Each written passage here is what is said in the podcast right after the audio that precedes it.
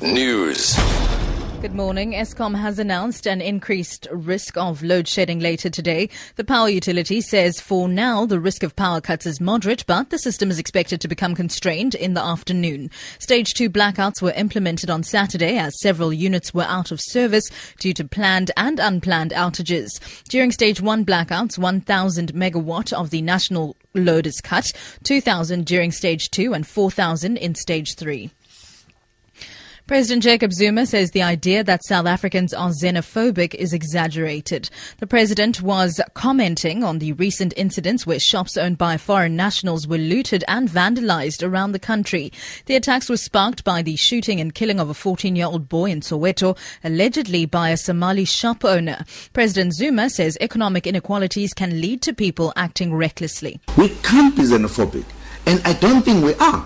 We have stayed with the people here for centuries from Mozambique, from Zimbabwe. Some, some people who are here will tell you, my grandfather is a Zimbabwean, my grandfather is a Mozambican, or is a man from Lesotho. I think it is the manner in which we handle things and the manner in which these economic things in the in Soweto, for example, were certainly people who were not opening these shops because they want government to do everything for them. And these one come open shops, they now realize, ooh, we need these shops as well.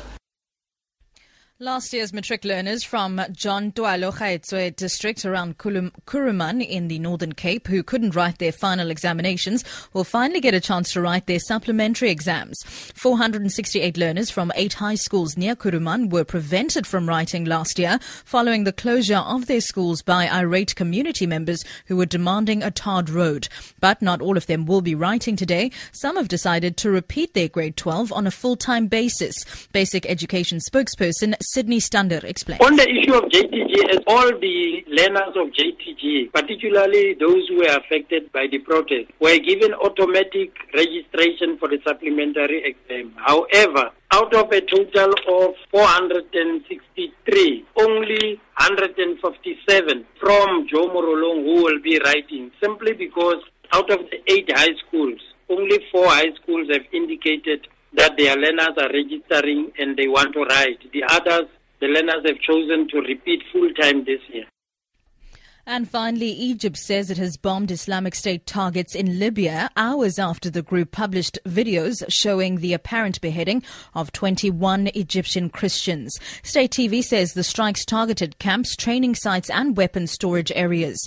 Earlier, President Abdel Fattah al Sisi said Egypt had the right to respond against IS after the group released video showing a video showing a group wearing orange overalls being forced to the ground and beheaded. The video was posted online by Libyan jihadists who pledged loyalty to IS.